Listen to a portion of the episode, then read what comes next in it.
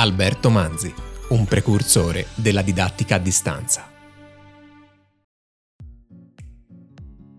La sera del 15 novembre 1960 un maestro romano entrò per la prima volta nelle case degli italiani grazie ad un nuovo elettrodomestico chiamato televisore.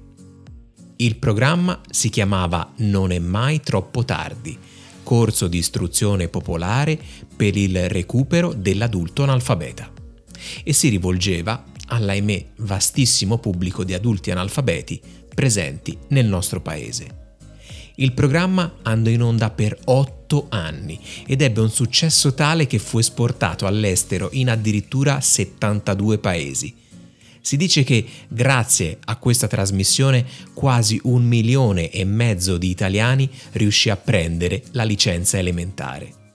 L'insegnante straordinario di questo episodio è il maestro Alberto Manzi.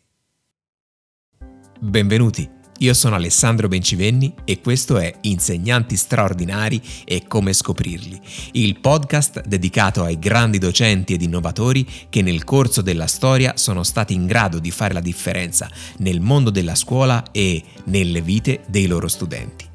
In ogni puntata ripercorreremo la vita di uno di loro nella speranza che sia per tutti noi, insegnanti e non, una fonte di ispirazione, perché, come dice l'artista Colin Wilcox, l'insegnamento è il più grande atto di ottimismo. Alberto Manzi nasce a Roma il 3 novembre del 1924 nel 1942 terminerà gli studi intrapresi in un doppio percorso formativo, diplomandosi contemporaneamente sia all'Istituto Magistrale che all'Istituto Nautico. La guerra e la marina lo terranno lontano dalle aule per qualche anno, ma a soli 22 anni prenderà servizio come insegnante presso il carcere minorile Aristide Gabelli di Roma, un battesimo scolastico che lo costringerà a sperimentare nuovi modi di fare scuola.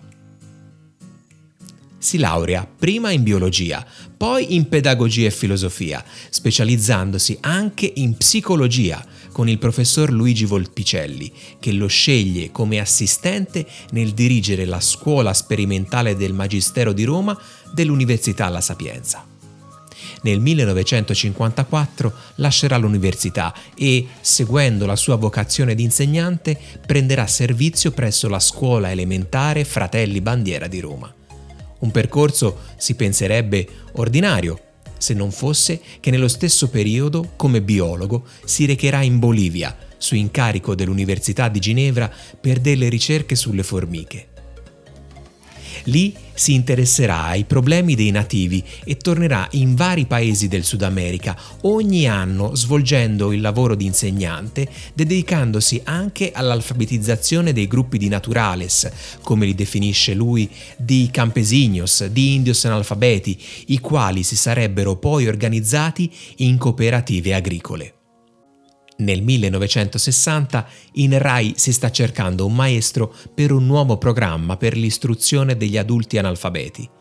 Manzi sostiene il provino e, capendo che avrebbe dovuto agire in maniera diversa rispetto al contesto scolastico, proprio per non annoiare il pubblico, si mette a disegnare sui grandi fogli di carta che aveva a disposizione come lavagna. Parla di segni e significato in maniera semplice ed immediata non si riesce a togliere gli occhi da quella mano che scrive e disegna. Un precursore della didattica a distanza il maestro Manzi. Gli autori capiscono che hanno di fronte l'uomo giusto e non fanno neanche il provino agli altri dopo di lui. Gli viene così affidata la conduzione di Non è mai troppo tardi, un programma curato da Oreste Gasperini e Carlo Piantoni, concepito come strumento di ausilio nella lotta all'analfabetismo in onda dal lunedì al venerdì sull'unico canale esistente all'epoca, ovvero Programma Nazionale, l'antenato di Rai 1. Il progetto, lanciato dal Ministero della Pubblica Istruzione in accordo con la RAI, era molto ben strutturato per l'epoca.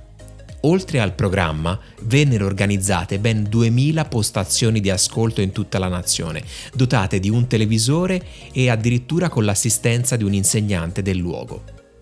Il successo del programma studiato in tutto il mondo, si deve però in primo luogo alle capacità comunicative e didattiche del suo conduttore. Cari amici, buonasera. Eccoci nuovamente insieme per imparare a leggere e a scrivere. Io direi però di più, per imparare a conoscere meglio il mondo e noi stessi. Non è mai troppo tardi è considerato uno dei più importanti esperimenti di educazione degli adulti, conosciuto e citato nella letteratura pedagogica internazionale, del tutto innovativo nell'impianto organizzativo, nello stile di conduzione e nel linguaggio didattico. Indicato dall'UNESCO come uno dei migliori programmi televisivi per la lotta contro l'analfabetismo nel 1965 al Congresso internazionale degli organismi radiotelevisivi che si tenne a Tokyo, ricevette il premio dell'UNESCO. Forse non lo sapete, ma Manzi, oltre a tutto questo, scrisse anche tantissimi libri per ragazzi. Uno dei più famosi è Orzo Way, da cui fu tratta negli anni 70 la famosissima serie televisiva omonima. Dopo una vita divisa tra insegnamento, viaggi in Amazzonia, realizzazione di decine di testi scolastici, romanzi per ragazzi e programmi pedagogici in tv e in radio, si spegnerà nel 1997 a Pitigliano, paese di cui tra l'altro era diventato sindaco. Ad Alberto Manzi sono intitolate tantissime scuole in tutta Italia.